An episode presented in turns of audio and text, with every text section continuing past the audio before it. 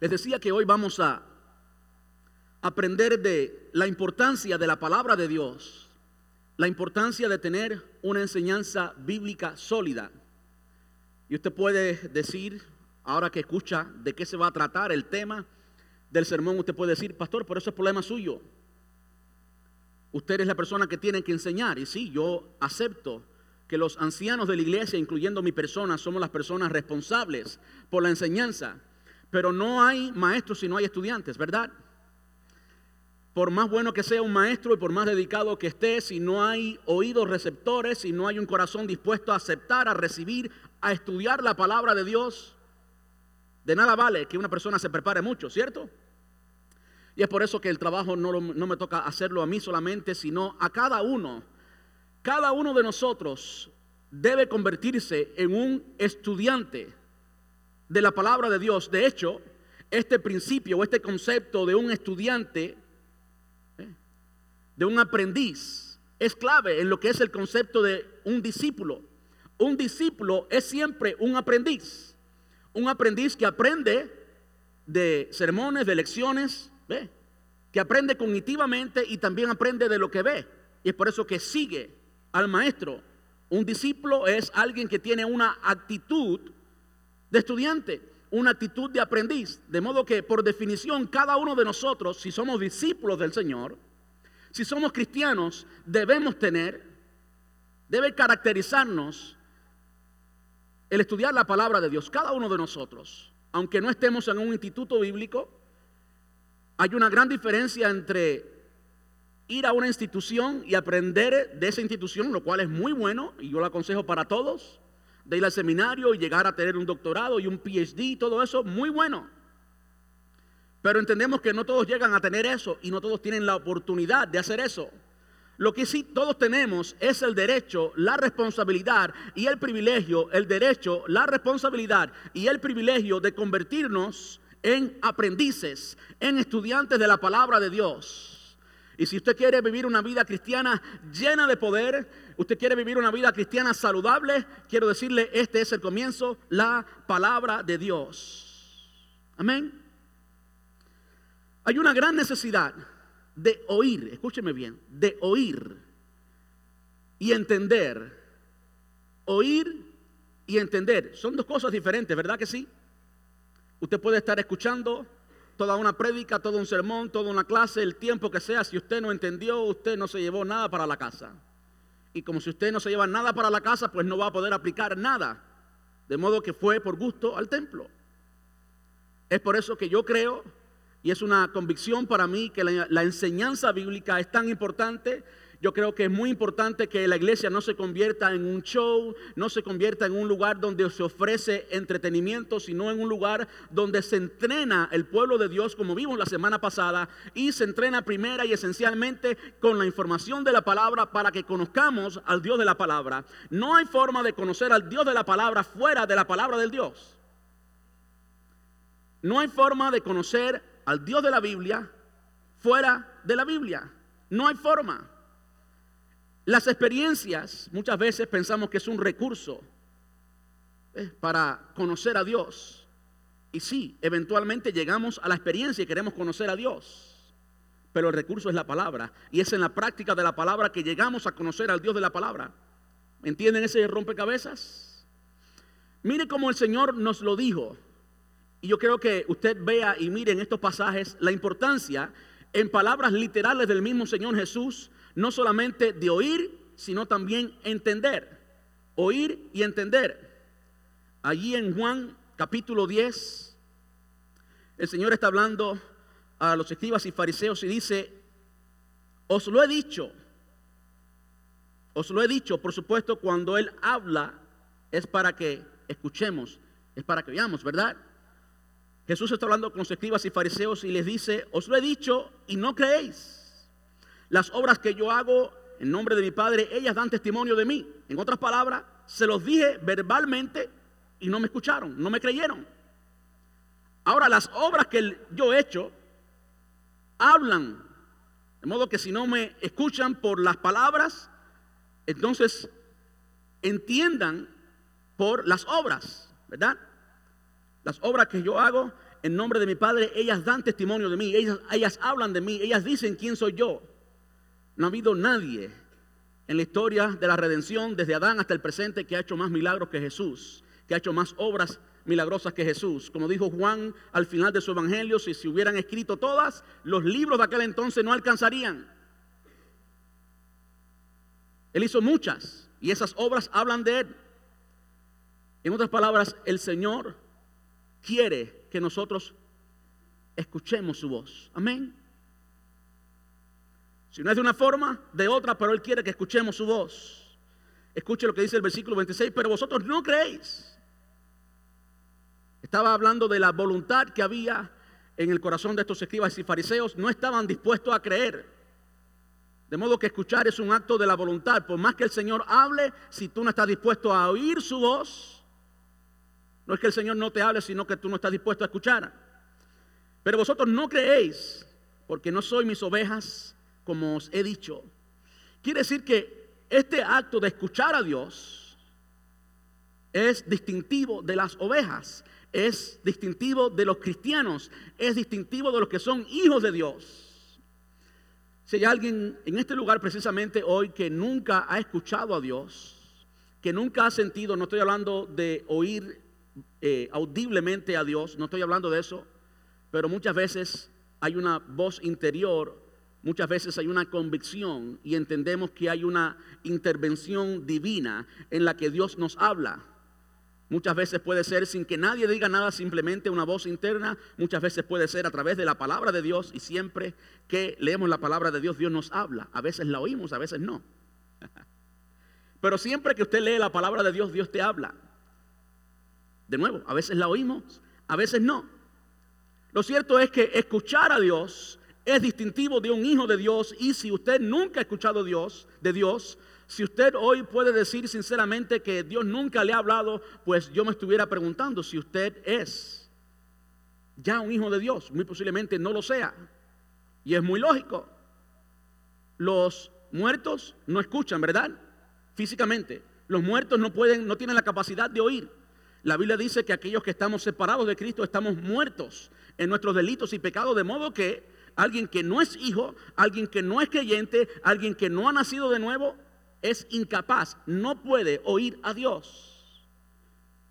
Pero es por cierto que es distintivo de un hijo de Dios, de una oveja, de alguien que es verdaderamente un creyente que oiga la voz de Dios. Amén. Son palabras del mismo Señor Jesús. Ahora mire cómo lo cierra en el versículo 27. Juan 10, 27.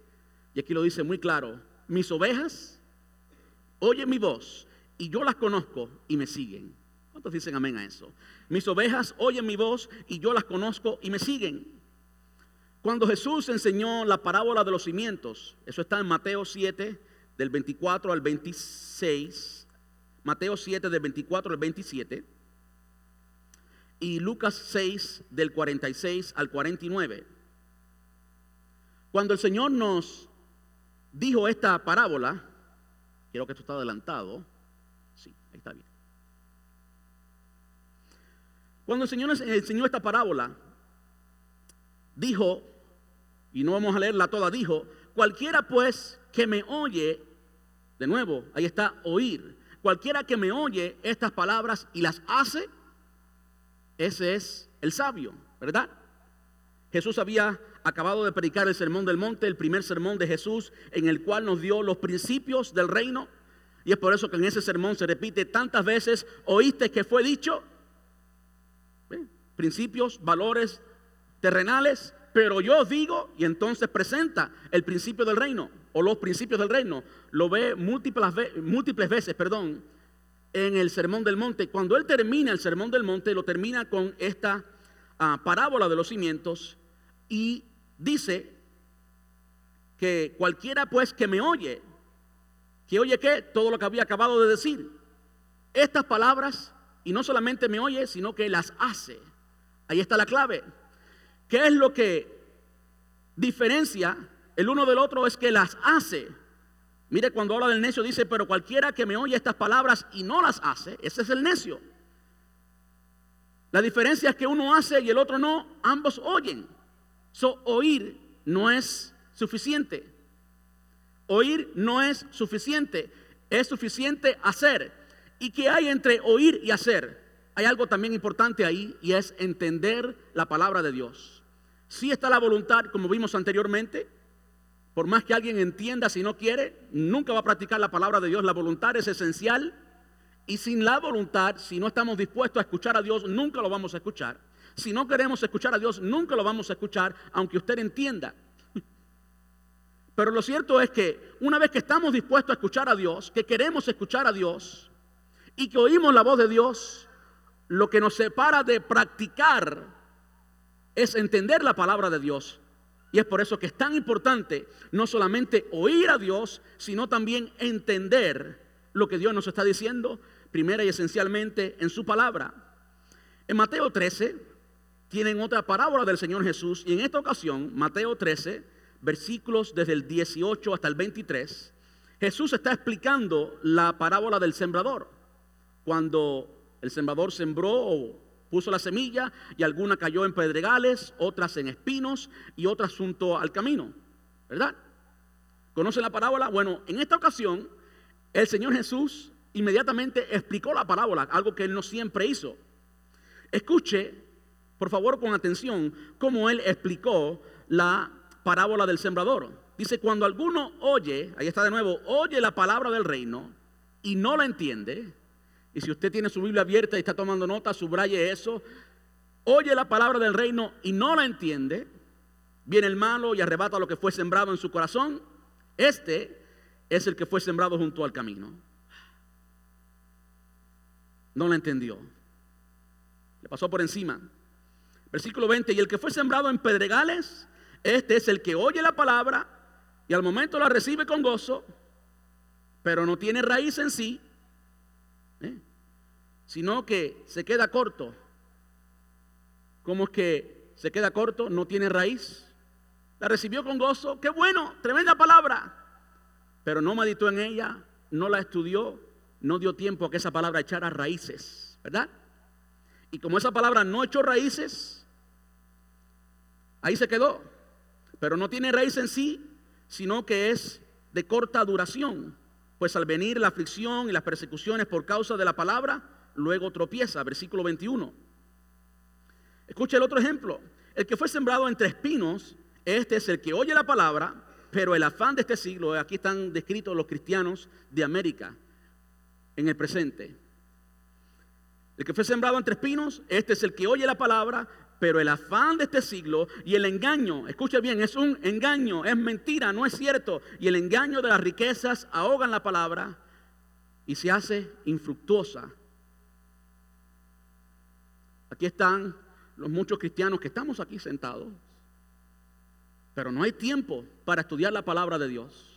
No hay tiempo para estudiar la palabra de Dios porque hemos creído la mentira del sueño americano y creemos que tenemos que trabajar 25 horas al día. Ahí lo dice claramente, no es cierto. ¿Eh? Es una mentira del mismo enemigo. Escuche ahora el versículo 23, y aquí hace la distinción y ahora cambia el positivo a la palabra, a la semilla que, que cayó en buen terreno. Dice, más el que fue sembrado en buena tierra, este es el que oye y entiende. Este es el que oye y entiende la palabra y da fruto y produce a, a 60 y a 30 por uno. Quiere decir que ese que oye y entiende, miren la distinción que hace. Y muchas veces ese entender no es un entender inmediato. Muchas veces ese entender es un entender que toma tiempo de estudiar la palabra, toma tiempo haciendo preguntas, toma tiempo examinando herramientas, concordancias, comentarios, diccionarios bíblicos, llamando y preguntando, preguntándole al maestro, no es que usted siempre va a entender la palabra así. ¿Eh? Entonces, este que oye y entiende es el que produce fruto. Y los frutos son diferentes. Hay algunos que producen mucho fruto y otros un poco menos y otros menos. 100, 60 y 30. Pero quiero que vean literalmente en las palabras del Señor Jesús cómo es importante que no solamente recibamos la palabra, que escuchemos la palabra, sino que la entendamos. Amén. Ahora hay algo bueno para nosotros hay una noticia estupenda, genial, para cada uno de nosotros, para cada uno, escuche bien, de nosotros, si es que nosotros tenemos un buen maestro, tenemos un buen instructor y no, no se trata de ningún ser humano, se trata del Espíritu Santo. El mismo que inspiró la palabra, ahora vive en nosotros. Usted tiene todos los días, las 24 horas del día, el instructor dentro de ti. Él vive en ti. ¿Qué mejor recurso que ese, que aquel que inspiró la palabra, que aquel que habló, ahora vive en ti? Tenemos al instructor, miren cómo la profecía habla de esto. Juan capítulo 14, versículo 17. Dice, el espíritu de verdad. ¿Cuál es esa verdad? La palabra de Dios. El espíritu de verdad. El cual el mundo no puede recibir. De nuevo, aquellos que son del mundo, que no son cristianos, no pueden podrán entender la palabra de Dios desde un punto de vista filosófico, como hay muchos doctores en religión que entienden filosóficamente la palabra de Dios, pero nunca han escuchado a Dios y nunca podrán, si no se arrepienten y se convierten en hijos de Dios. El Espíritu de verdad, el cual el mundo no puede recibir porque no le ve, ni le conoce, pero vosotros le conocéis. En ese entonces todavía los discípulos no habían recibido el Espíritu Santo.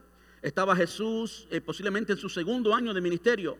Pero vosotros le conocéis porque mora con vosotros. Ya el Espíritu Santo moraba con ellos y estará en vosotros. Nosotros ya tenemos el Espíritu Santo en cada uno de nosotros. En Juan 15, 26 dice, pero cuando venga el consolador, a quien yo enviaré del Padre, el Espíritu de verdad, el Espíritu de verdad. ¿Por qué usted cree que Juan le llama el Espíritu de verdad? Porque el Espíritu de Dios siempre hablará a través de la palabra de Dios. La verdad es la palabra de Dios, como el Señor Jesús oraba en Juan 17, oraba por nosotros y decía, Padre, santifícalos en tu palabra, tu palabra es verdad. Y Juan 16, versículo 13, pero cuando venga el Espíritu de verdad, Él os guiará a toda la verdad, porque no hablará por su propia cuenta, sino que hablará todo lo que oyere y os hará saber las cosas que habrán de venir. Es la obra del Espíritu Santo enseñarnos la verdad. Ahora una pregunta que todos debemos hacernos, ¿será Él fiel a su misión? ¿Querrá el Espíritu Santo hablarnos? Claro que sí. ¿Nos habla el Espíritu Santo? Sí nos habla. Entonces no se trata de la disposición de Dios de hablarnos, sino nuestra disposición de escucharlo. No es que Él no nos hable, sino que nosotros no escuchamos. Miren cómo esto sucedió en el Nuevo Testamento y específicamente con esta, en esta ocasión específica que hablamos al principio, que está en Hechos capítulo 8, versículos del 26 al 38, y ahorita lo vamos a leer completo. Aprendimos la semana pasada que cada uno de nosotros tiene dones de Dios y es encomendado, no el pastor. Eso es un principio católico, un principio de Constantino, que hay uno que puede y los demás escuchan. No, esa no es la iglesia de Jesús. Y lo vemos claramente en el libro de los Hechos y es el próximo libro que vamos a estudiar expositivamente, versículo por versículo, lo estudiaremos completo. Ahora en el capítulo 6 el apóstol Pablo ni se había convertido todavía. El apóstol Pablo se convierte en el capítulo 9 de Hechos. En el capítulo 6, también porción de eso lo leímos la semana pasada, se eligen los diáconos. ¿Por qué se eligen los diáconos? Porque era mucho el trabajo y había descontento. De modo que hacen un concilio y dicen, bueno, vamos a elegir diáconos porque nuestro trabajo es la oración y el estudio de la palabra, decían los apóstoles. Y entonces escogieron a, diáconos. Eso está en Hechos 6, 3 y 7. Quiero leerlo rapidito. Dice, buscad pues, hermanos de entre vosotros, a siete varones de buen testimonio, las cualidades buen testimonio, llenos del Espíritu Santo y de sabiduría, llenos del Espíritu de verdad, que es la única fuente de verdadera sabiduría, llenos del Espíritu Santo y de sabiduría, a quienes encarguemos este trabajo y nosotros persistiremos en la oración y en el ministerio de la palabra. Agradó la propuesta a toda la multitud y eligieron a Esteban. Esteban fue el primer mártir de la iglesia, no fue Pablo ni Pedro. Quien primero murió por el Evangelio fue Esteban. Incluso parte de la conversión de Pablo Yo me atrevo a decir que tuvo mucho que ver con Pablo presenciar la muerte de Esteban y conocer legítimamente a un cristiano puro, un cristiano de verdad, varón lleno de fe y del Espíritu Santo, y a Felipe. ¿Por qué menciono esto? Porque no fue el apóstol Pablo, ni el apóstol Pedro, ni el apóstol Juan, los tres más conocidos, los tres más cercanos a Jesús, no fue ninguno de ellos a quien el Espíritu Santo habló en esta ocasión. Muchas veces pensamos que tiene que ser el pastor, que tiene que ser el líder. De nuevo, no fue ninguno de ellos, sino que fue uno de estos que fue elegido, que era un hombre de buen testimonio, era un hombre lleno del Espíritu Santo ¿eh? y de sabiduría. ¿De dónde venía esa sabiduría? De estar lleno del Espíritu Santo y estoy seguro que también conocía la palabra de Dios. ¿Por qué conocía la palabra de Dios? Por lo que sucede en el capítulo 8. Cuando vamos al capítulo 8, o perdón, antes de ir al 8, el versículo 7 del capítulo 6, dice, y crecía la palabra del Señor. ¿Qué es lo que crecía? ¿Cómo crecían los discípulos? ¿Cómo crecían en número? ¿Qué es lo que crecía? La palabra del Señor. Cuando usted va a Hechos capítulo 4 y a Hechos capítulo 2 y usted lee la vida de los primeros cristianos, una de las cosas que dice es que permanecían en la doctrina de los apóstoles. La iglesia era nueva, el Nuevo Testamento estaba ocurriendo. No había Marcos, Mateo, Lucas ni Juan todavía. Habían ocurrido unos dos meses atrás, dos meses solamente. Estos discípulos ya estaban escuchando lo que los apóstoles estaban enseñando y dice que ellos permanecían en la doctrina de los apóstoles. Había una enseñanza, había una enseñanza que era bíblica, había una enseñanza que marcaba la vida de ellos la doctrina era importante, siempre lo ha sido, siempre lo fue y siempre lo será. Amén. Dice el versículo 7 del capítulo 6, hablando de Esteban y cómo eh, Dios usó no solamente a los apóstoles, sino también otras personas que no eran apóstoles, incluyendo a Esteban, y crecía la palabra del Señor. Me encanta cómo lo dice. No solamente el número, sino crecía la palabra del Señor. ¿A qué se refiere? Se refiere a que había enseñanza, había cada vez más y más enseñanza buena, sólida, crecía la palabra del Señor. Había contenido, había sustancia, había palabra, no había entretenimiento, no había títeres, había un pueblo que estaba dispuesto a entender, que estaba dispuesto a escuchar y había hombres que se habían preparado con la palabra de Dios, crecía la palabra de Dios. En la iglesia de Dios no puede crecer si no es a través de la palabra. Una de las cosas, uno de los retos que hemos tenido en este tiempo es que la iglesia ha crecido en número, ha crecido en diversidad. Hay iglesias de todos los tipos, hay iglesias eh, llenas. Pero ¿dónde estamos en la palabra? ¿Dónde está la iglesia de Jesús hoy en la palabra? ¿Qué tanto conocemos palabra de Dios? ¿Qué tanto ha crecido la palabra de Dios en nosotros? ¿Qué tanto conocimiento tenemos de la palabra de Dios? No es coincidencia que aunque hayamos crecido en número y en diversidad, todavía hay una fe anémica en muchos lugares. Dice también ahí al final del versículo 7, y obedecían, eh, obedecían a la fe. Hablando también de la importancia de la palabra. La fe viene por el oír y el oír qué? La palabra. La palabra era importante. Ahora en Hechos capítulo 8 se nos habla de cómo este diácono llamado Felipe, tienen una experiencia extraordinaria que ninguno de nosotros hemos tenido y no sé si algún día la tendremos. ¿Eh?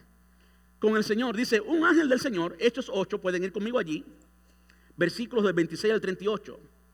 Un ángel del Señor habló a Felipe diciendo, levántate y ve hacia el sur por el camino que desciende a Jerusalén, de, Gaza, eh, de Jerusalén a Gaza, perdón, el cual es desierto.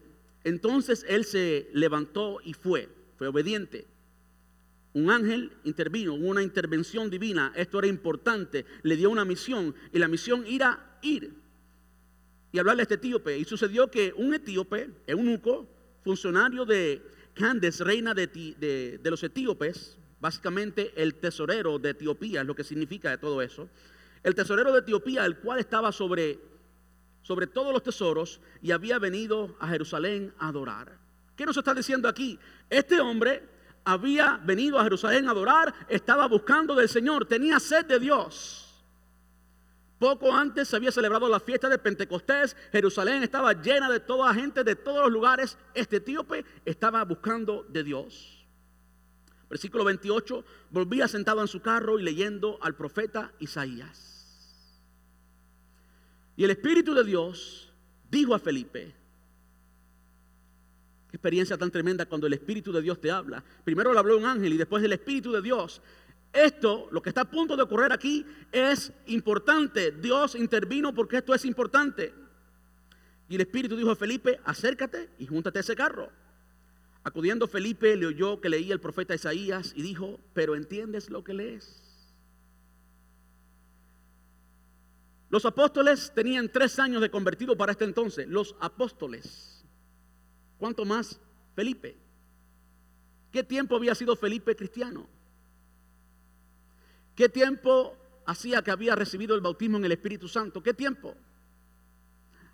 Muy poquito tiempo. Sin embargo, este hombre ya es capaz de escuchar al Espíritu Santo y recibir órdenes de un ángel. Y no solamente de escucharla, sino obedecer. Y fue hasta allí. Y tuvo el valor de cuando escuchó a este hombre leyendo Isaías, le preguntó, pero ¿entiendes lo que lees? Para eso el Señor le envió allí. Pero ¿entiendes lo que lees? Él dijo, ¿y cómo podré si alguno no me enseñare? Y rogó a Felipe que subiese y se sentare con él. El pasaje de la escritura que leía era este, que es um, Isaías 53. Como oveja a la muerte fue llevado y como cordero mudo delante del que lo trasquila. Así no abrió su boca. En su humillación no se le hizo justicia. Mas su generación, ¿quién la contará? Porque fue quitado de la tierra su vida. Respondiendo el eunuco, dijo a Felipe, te ruego que me digas de quién dice el profeta esto, de sí mismo o de algún otro. Entonces Felipe, abriendo su boca y comenzando desde esa escritura, le anunció el Evangelio de Jesús. Los Evangelios no estaban escritos. Usó como referencia lo que se conoce como el primer Evangelio, Isaías 53. Eh, Perdón. Entonces Felipe, abriendo su boca y comenzando desde esa escritura, le anunció el Evangelio de Jesús. Y yendo por el camino, llegaron a, cierto, a cierta agua y dijo el eunuco, aquí hay agua, ¿qué impide que yo sea bautizado? Felipe dijo, si crees de todo corazón, bien puedes. Muy importante eso. Si crees de todo corazón, bien puedes. Y respondiendo dijo, creo que Jesucristo es el Hijo de Dios. Ese era todo lo que necesitaba creer y mandó parar el carro y descendieron ambos al agua y Felipe y el eunuco y le bautizó. Y después dice que cuando salió del agua, el Espíritu Santo se llevó a Felipe y apareció Felipe por otro lugar. Es una experiencia extraordinaria, ¿verdad? ¿Por qué surgió todo esto? ¿Por qué surgió todo esto? Todo esto surgió porque había un hombre que había ido a adorar, que había ido a encontrarse con Dios, alguien que tenía sed de Dios como toda persona tiene sed de Dios, Toda persona en tu trabajo, en mi trabajo, en tu familia, en mi familia, en tu círculo de influencias necesita desesperadamente a Dios. Toda persona está buscando la solución para su vida y la única solución es Dios. Es la única solución. Todo hombre está buscando a Dios. Algunos lo buscan en un camino equivocado, pero está buscando de Dios. Y Dios necesita desesperadamente que hayan hombres llenos del Espíritu Santo que vayan a preguntarle a esa persona, pero ¿entiendes? ¿Entiendes el panorama de tu vida? ¿Entiendes lo que lees? ¿Entiendes de qué se trata? Por supuesto, es necesario para poder explicar, tener conocimiento. Y hoy más que nunca la iglesia carece precisamente de eso, de conocimiento, de doctrina, de palabra de Dios. Es por eso que tú y yo tenemos que responder al llamado de Dios y estudiar la palabra de Dios. ¿Por qué no envió a otro? Bueno, yo no sé, pero yo sé que envió a Felipe porque Felipe tenía una relación con Dios y estaba preparado para responder a la pregunta. Estaba preparado para saber que de allí en Isaías 53, de quien se habla de Jesús, y le anunció el Evangelio basado en ese pasaje. Hay, hay una guerra en el pueblo cristiano entre la experiencia y la doctrina.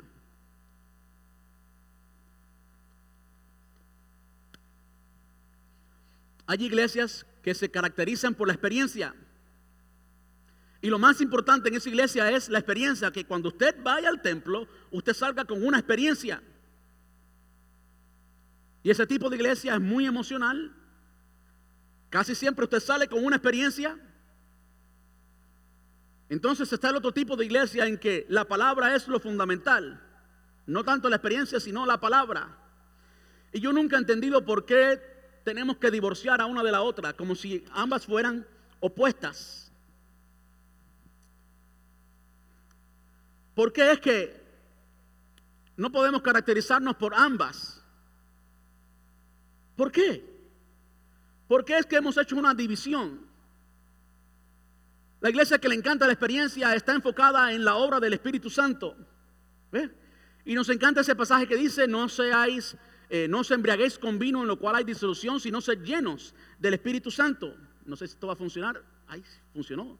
Dios acaba de hacer un milagro. Quiero que vean esos pasajes que están en la pantalla conmigo, porque hablan precisamente de lo que estamos hablando. Muchas de las doctrinas del Espíritu Santo y de la llamada embriaguez en el Espíritu salen de ese pasaje, Efesios capítulo 5. Por tanto, no seáis insensatos, sino ser entendidos en cuál sea la buena voluntad del Señor. A veces las personas que se enfocan en el versículo 18 eh, omiten o ignoran el versículo 17. Por tanto, no seáis insensatos, sino entendidos en cuál sea la voluntad del Señor. No os embriaguéis con vino en lo cual hay disolución, antes bien sed llenos del Espíritu Santo. Es la única vez que aparece algo así en la palabra de Dios. Sed llenos del Espíritu Santo, no te embriagues con vino, embriágate con el Espíritu Santo. ¿Eh? Y usted ha visto por ahí las supuestas experiencias de embriaguez espiritual en que hay gente haciendo cosas extrañas y supuestamente están embriagados con el Espíritu Santo y han olvidado el versículo 17, se convierten en las personas más insensatas y menos entendidas, ¿eh? excusados en que ahora están embriagados con el Espíritu Santo. Escuche cómo se manifiesta ese, esa embriaguez, si podemos decirle así, en el Espíritu hablando entre vosotros con salmos, con himnos y cánticos espirituales, cantando y alabando al Señor en vuestros corazones, dando siempre gracias por todo al Dios y Padre en el nombre de nuestro Señor Jesucristo. Pablo escribe esta carta a la iglesia en Éfeso y la escribe por razones específicas y por eso escribe exactamente esto. Pero estando preso, Pablo escribe otra carta también y esa otra carta es la carta a la iglesia en Colosas. Y las situaciones en Colosas eran un poquito diferentes, pero la medicina que necesitaban, lo que necesitaban entender era exactamente lo mismo. Y yo quiero que usted vea la similitud entre estos dos pasajes, porque son pasajes realmente paralelos. Significan exactamente lo mismo. En uno está hablando del Espíritu Santo y la embriaguez del Espíritu Santo, el que acabamos de leer, y en el otro habla, ¿de qué habla? De la palabra. El otro dice, y quiero que miren en la pantalla por favor y miren exactamente cómo es que son paralelos. Algunas de las palabras son exactamente las mismas. La palabra de Cristo more en abundancia en vosotros. Es lo mismo que estar embriagado en el Espíritu Santo. No podemos estar embriagados en el Espíritu de la palabra y estar vacíos de la palabra. No podemos ser espirituales si estamos vacíos de la palabra. Usted puede ser quizás emocional, y vacío de la palabra, pero no puede ser un cristiano espiritual y vacío de la palabra. Tal cosa es un sueño, no existe. Aquel cristiano que es verdaderamente espiritual está lleno de la palabra. La palabra de Cristo more en abundancia en vosotros, enseñándoos y exhortándoos unos a otros en toda sabiduría eso es lo mismo que, por tanto, no seáis insensatos, sino entendidos cuál sea la voluntad de Dios. ¿Cómo usted sabe cuál es la voluntad de Dios? Y estoy comparando el versículo 17 de Efesios 5 con el versículo 16 de Colosenses 3. ¿Cómo usted sabe cuál es la voluntad del Señor y cómo usted llega a ser entendido insensato? A través de la palabra de Dios, cantando con alegría, y ahí se unen los, dos versículos, usted lo puede ver claramente. En Efesios dice, hablando entre vosotros con salmos, con himnos y cánticos espirituales, cantando y alabando al Señor en vuestros corazones. En Colosenses dice, cantar con alegría en vuestros corazones al Señor con salmos e himnos y cánticos espirituales. ¿No es lo mismo? Son pasajes paralelos. Y también el versículo 20 del Efesios 5 es paralelo al 17 de Colosenses 3. Y todo lo que hacéis, sea de palabra o de hecho, hacerlo todo en el nombre del Señor Jesús, dando gracias a Dios Padre por medio de Él. ¿Con qué concluimos? Que no podemos divorciar a uno del otro. No podemos tener una vida enfocada en la palabra porque la palabra sin el Espíritu lleva el mecanismo. Y es por eso que usted ve estas iglesias que están solamente enfocadas en la palabra y no hay nada de Espíritu Santo. El mover del Espíritu Santo no es bienvenido, es algo mecánico. Esa palabra sale muchas veces sin vida. Por el otro lado está el Espíritu Santo, pero el Espíritu Santo no tiene nada que decir si no está en el contenido de la palabra. No hay nada nuevo que el Espíritu Santo diga. ¿Usted me entiende? La revelación, la Biblia está completa. No le, ahí se cayó de nuevo. No falta nada. No le falta nada a la palabra de Dios. El Espíritu Santo sin la palabra de Dios queda mudo, no tiene nada que decir. La palabra de Dios sin el Espíritu de Dios queda inactivo, no tiene poder para actuar. ¿Saben por qué? Porque ambos están unidos. El Espíritu fue quien inspiró la palabra y por siempre hablará a través de la palabra y nunca dirá nada contrario a la palabra. Ambas son exactamente importantes. Yo miro cuántas veces vemos a cristianos buscando de Dios, gente desesperada buscando de Dios, pero no hay palabra de Dios. ¿Saben qué? No es del pastor. No fue Juan, ni Pedro, ni Pablo. Pablo ni se había convertido todavía. Estaba buscando a cristianos para apresarlos y matarlos. Dios estaba usando a hombres comunes, sí, llenos del Espíritu Santo, de buen testimonio, muy importante. Dios estaba usando a personas como tú y como tu hermano, aunque no seas pastor. Entiendan eso. Ahora, ¿cómo podemos oír y entender a Dios? ¿Cómo usted puede oír y entender a Dios? Bueno, yo le traigo cinco puntos bien prácticos, cinco puntos bien prácticos, y yo le garantizo a usted que si usted cumple estos cinco puntos, aleluya, funcionó. Que si usted cumple estos cinco puntos, usted va a poder oír la voz de Dios y entenderla. Oír y entender al Señor. Lo primero es que usted tiene que estar vivo espiritualmente. Los muertos no pueden oír.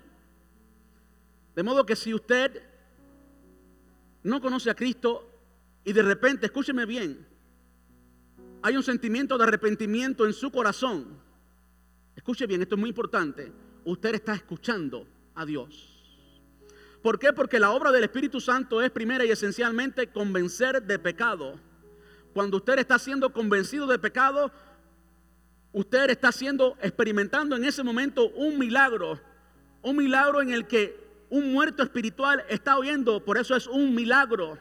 Alguien que no puede oír la voz de Dios está escuchando la voz de Dios por primera vez y es una voz que te dice lo mucho que tú necesitas de Cristo y por tanto te hace ver tu pecado, te hace ver tu culpa, te convence de pecado. Esa es la obra del Espíritu Santo. Estás escuchando al Espíritu Santo. Y cuando tú confiesas tus pecados, y confiesas tu necesidad de Cristo y te entregas a Él, entonces es que ocurre el nuevo nacimiento. Entonces es que ese Espíritu Santo viene a vivir en ti. Entonces es que ocurre el cambio de naturaleza y ahora Él viene a vivir y eres nueva criatura. ¿Ves? Así es que ocurre el nuevo nacimiento. Lo primero es eso. No podemos oír y entender la voz de Dios si no ha ocurrido primera y esencialmente el nuevo nacimiento. Segundo, es la voluntad. ¿Ya eres creyente? ¿Ya eres cristiano? Ahora viene la voluntad. Tú tienes que disponer. Tú tienes que decidir en tu corazón obedecer al Señor. Porque si no estamos dispuestos a obedecer, Él no nos va a hablar. Eh, a veces queremos oír solamente lo que queremos oír. Yo quiero que Él me diga esto, que me diga aquello. Pero el Señor muchas veces no está dispuesto a hablar porque lo que Él nos ha dicho no lo hemos obedecido. ¿para qué nos va a hablar? Si lo estamos ignorando. Es por eso que la voluntad de oír es muy importante. Estar dispuestos a obedecer. La buena noticia de esto es que la Biblia enseña que Él pone el mismo espíritu que te dio vida. Él pone tanto el querer como el hacer. Ese deseo Y créeme, yo he experimentado esto en mi vida y esto ha marcado mi vida. Cinco años atrás, después de ser cristiano, por supuesto, hace muchos años que soy cristiano, toda mi vida lo he sido. Hubo un gran deseo en mi, en mi corazón de estudiar la palabra de Dios. El Señor me estaba llamando a lo que hoy es Iglesia Hispana de Brandon. Él puso el deseo. No fue yo porque soy bueno, no, Él puso el deseo y estoy convencido que lo puede hacer contigo, que lo puede hacer con cada persona. Él es fiel en producir tanto el querer como el hacer. Lo tercero, y esto sí es algo que podemos hacer nosotros, es tiempo de estudio personal. No solamente de instituto, de seminario, no, tiempo de estudio personal con buenas herramientas. Tú necesitas sacar tiempo para estudiar la palabra de Dios. Y si nunca lo haces, siempre vivirás una fe anémica. Si no hay raíces, si no hay solidez, ¿de dónde se va a aguantar la estructura? ¿De dónde se va a aguantar tu vida? Tienes que echar raíces en la palabra de Dios y la única forma de hacer eso es, en tercer lugar, con un estudio personal. Cuarto, también importante, el ministerio de enseñanza en la iglesia. El Señor para eso llamó a pastores y maestros. ¿Para qué los equipó? ¿Para qué los llamó? Para enseñar. Entonces usted escuche, tome nota, conviértase en un estudiante. Y cuando no sabe algo, pues pregunte, pregunte lo que no sabe y pregunte hasta entender. Después, tiempo de oración. Allí es cuando usted digiere. Allí es cuando el Espíritu Santo te da revelación y te abre los ojos. Eso es lo que significa revelar. Revelar es quitar la venda. Y de repente un texto que tú nunca habías entendido, si aunque lo escuchaste del pastor no lo entendías todavía, allí en la intimidad con Dios, el Espíritu Santo te quita la venda y comienzas a entender por primera vez lo que Dios te ha querido decir. Eso no hay hombre que te lo pueda traer, tú tienes que tener un tiempo de oración personal con el Señor. Y por último, y también es muy importante, aplique lo que ya sabe para que Dios le enseñe más. Si usted no aplica lo que ya sabe, no le pida más a Dios. Porque Dios se está preguntando, ¿y qué has hecho con lo que te di? Vívelo primero y después yo te daré más. Es como cuando los discípulos estaban allí en Juan 6. Perdóname, grupo de alabanza. Los discípulos estaban allí en Juan 6, estaban cansados, estaban tristes por la muerte de Juan el Bautista. Y había una gran multitud que había venido a recibir del Señor. Y ya era tarde y los discípulos querían que fueran a comer, que fueran a comprar para comer. Y el Señor les dice, dale vosotros de comer. Dale vosotros de comer. ¿Qué estaba haciendo el Señor Jesús? Le estaba diciendo a esos discípulos, ahora apliquen lo que les he enseñado. Y el pan y los peces se multiplicó ¿dónde? En las manos de los discípulos. Y a medida que repartían el pan, aparecía más pan. Y a medida que repartían los peces, aparecían más peces. El milagro ocurrió en las manos de ellos. Si no hubieran sido obedientes, jamás hubieran podido experimentar ese milagro. Y así ocurre en la vida cristiana. No hay nada que yo pueda darle a ustedes No hay nada que pueda enseñarles de mí. La enseñanza bíblica no es filosofía, no es conocimiento cognitivo que uno almacena como si uno fuera un almacén de conocimiento, no.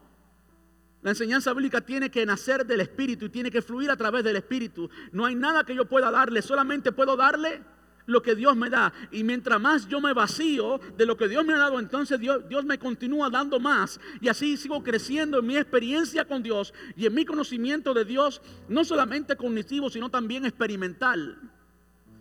Es hora que nosotros nos vaciemos de nosotros. Que seamos un canal y no una fuente. Un canal y no una fuente.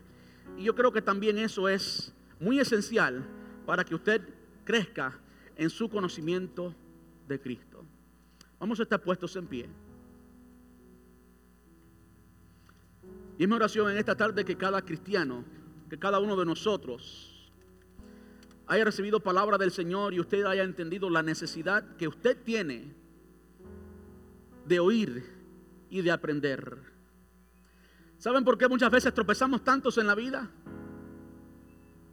¿Sabe por qué cometemos tantos errores en nuestra vida personal, en nuestra vida matrimonial, en la casa, en las decisiones financieras? Porque no escuchamos la voz de Dios. Y nos pasamos toda la vida como si fuéramos gente sin Dios, sin rumbo. Existiendo y siendo llevado por, pues, por la corriente. No permita que la corriente dirija su vida. Usted tiene un director que está sentado en un timón que lo sabe todo y lo puede todo, es Dios. No viva más a donde le lleve la corriente y dependiendo de otras cosas, sino dependa de Dios. Amén. Escuche la voz de Dios que Él quiere hablarle. Y no se vaya de ahí hasta que entienda. Sea paciente. No viva manejado por el apuro de América. No. Sea paciente con el Señor. Usted puede pasarse 15 años y en 15 años no caminar nada, estar en el mismo lugar un momento en la presencia de Dios va a valer más que esos 15 años que usted se pasó corriendo y haciendo decisiones fuera de la voluntad de Dios. No camine más fuera de la voluntad de Dios. Escuche la voz del Señor, porque Él quiere guiar a su pueblo, Él quiere hablarte. Pero Él depende de que tú estés dispuesto a escuchar y entender. No tomes más decisiones si antes entender lo que Dios quiere hacer contigo. Amén. Ayúdeme a orar. Amante Rey, te damos muchas gracias